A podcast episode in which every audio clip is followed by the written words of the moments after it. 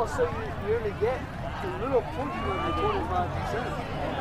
Oh, no. 25% of it is covered by tomorrow. But you I'm get only a get, I'm portion to of it. a portion. And then they'll pay you writes, back after. it writes, they're writing it down. It's like, oh, if I get 21 though. And after the house is paid off. story. All right, ah, come on. Headlines. Sure, buddy.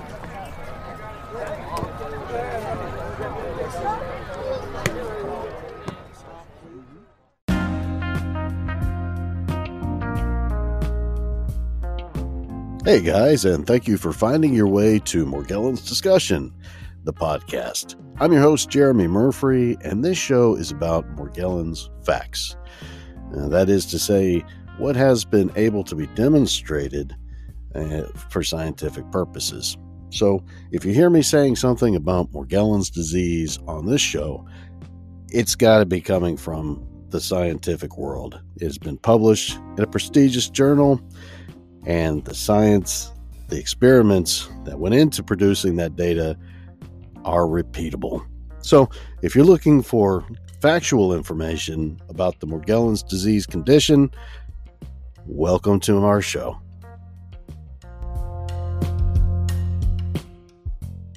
Hi, and welcome back to Morgellons Discussion, the podcast on Anchor FM.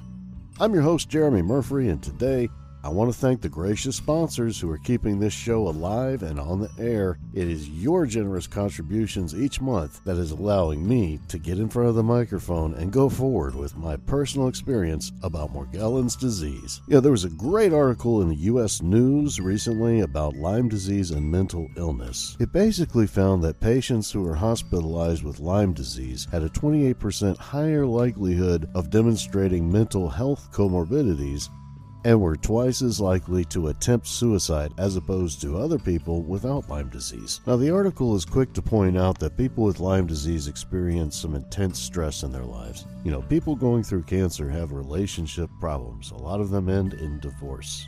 And that kind of experience can enact an emotional toll on that individual. Not being able to afford the treatments, not having community support, feeling alone, feeling helpless, all of these things can happen when chronic illness presents because it basically takes an individual out of life, out of living. And in cases where the patient is being told that the condition is all in their head, this can be especially damaging to their mental health. Now let's look at the facts. The reason there's controversy with Lyme disease in particular is because of the pathogen's ability to persist beyond responsible antibiotic therapies. However, this is also true for other infections. There's a super gonorrhea that has emerged in the 21st century, which is resistant to antibiotics. Syphilis has also been demonstrated to be able to form biofilm habitats inside the body to morph into other structures such as cell wall deficient and cyst form bacteria. These different morphological expressions are difficult for antibiotics to penetrate and destroy. In general, antibiotics are supposed to break down the cell wall of an organism. But if the organism can exist and morph into a form which does not have a cell wall, then it's going to be difficult for that antibiotic to achieve addressing those persisters. But it's not only Lyme disease that can do that. The difference is Lyme disease is very well studied by a broad range of scientists, and that puts it into the limelight, if you will. Some estimates state that syphilis can persist beyond responsible treatment in the neurological state, where it has compromised the central nervous system and is inhabiting the brain, in up to 50% of patients. But what we don't have is a lot of research when after penicillin came out to follow up and to find out for certain if the organism was completely eradicated. We also don't know in how many of these cases patients actually had Lyme disease. I've stated on here and several times online that it's very possible when you go back historically and look at cases and outbreaks of syphilis that they're actually talking about cases and outbreaks of Lyme disease. We have evidence that Lyme disease may be sexually transmissible, but it seems the evidence is also very clear that only specific individuals based on genetics and age are going to demonstrate debilitation in light of these infections. Remember, deer carry the Lyme disease infection but do not suffer debilitation from it. But I do understand the emotions in being told that your very real physical illness has no biological cause.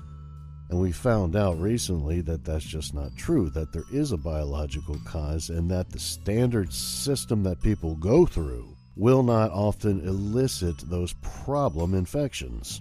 Physicians not being trained, particularly psychiatrists, about the association of infections with mental illness, it's a cultural professional problem here in the United States. Like I've said before, in the United States we have psychodermatology, which looks at irregular and abnormal skin manifestations as psychiatric conditions of mental illness. Adversely, in Europe, they have dermatovenerologists, which look at strange, irregular, and abnormal skin presentations as potential sexually transmitted transmitted diseases.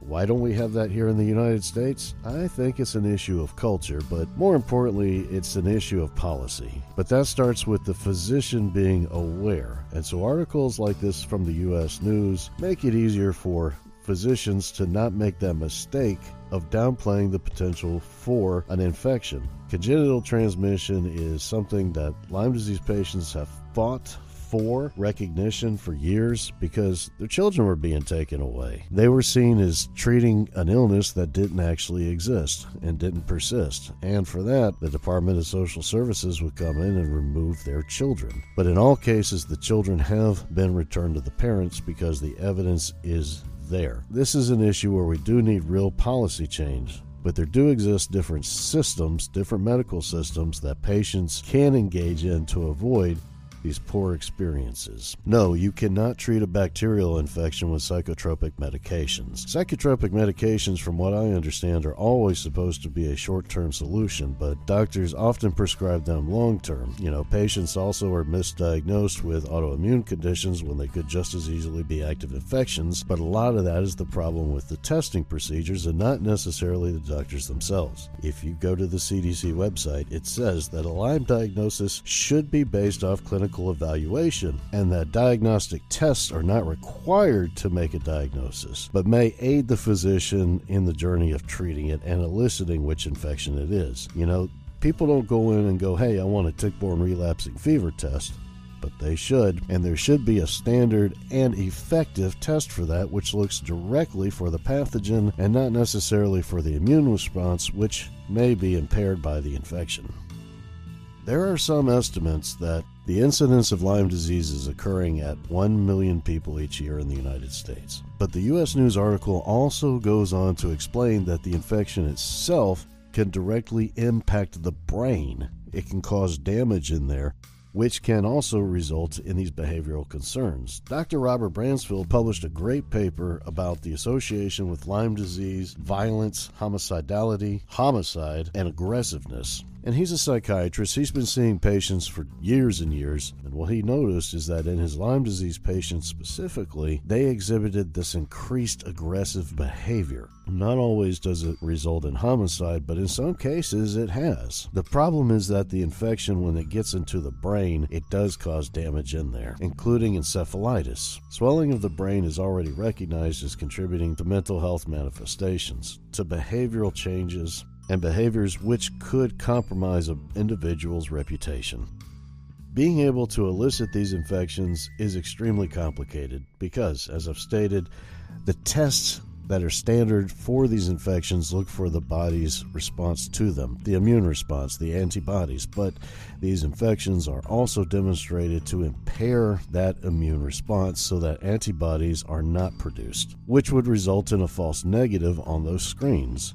These tests are also shown to be able to cross react with each other. A syphilis infection will result in a false positive on a Lyme disease test, the standard enzyme linked immunosorbent assay. However, the opposite is not true for Lyme disease. Lyme disease will not result in a false positive on a rapid plasma reagent. So, yes, there is an increased incidence of Lyme disease, and that needs to be taken seriously. And we still don't have any systems in place which can accurately determine if a person is experiencing bipolar disorder from syphilis or if it's an acute episode from traumatic life experiences. In both cases, a physician is probably going to prescribe psychotropic medication because that's the policy that's in place to address those particular behavioral manifestations. However, if an individual has syphilis, then those psychotropic medications are not going to resolve their behavioral manifestations, and they're probably going to make them a lot worse.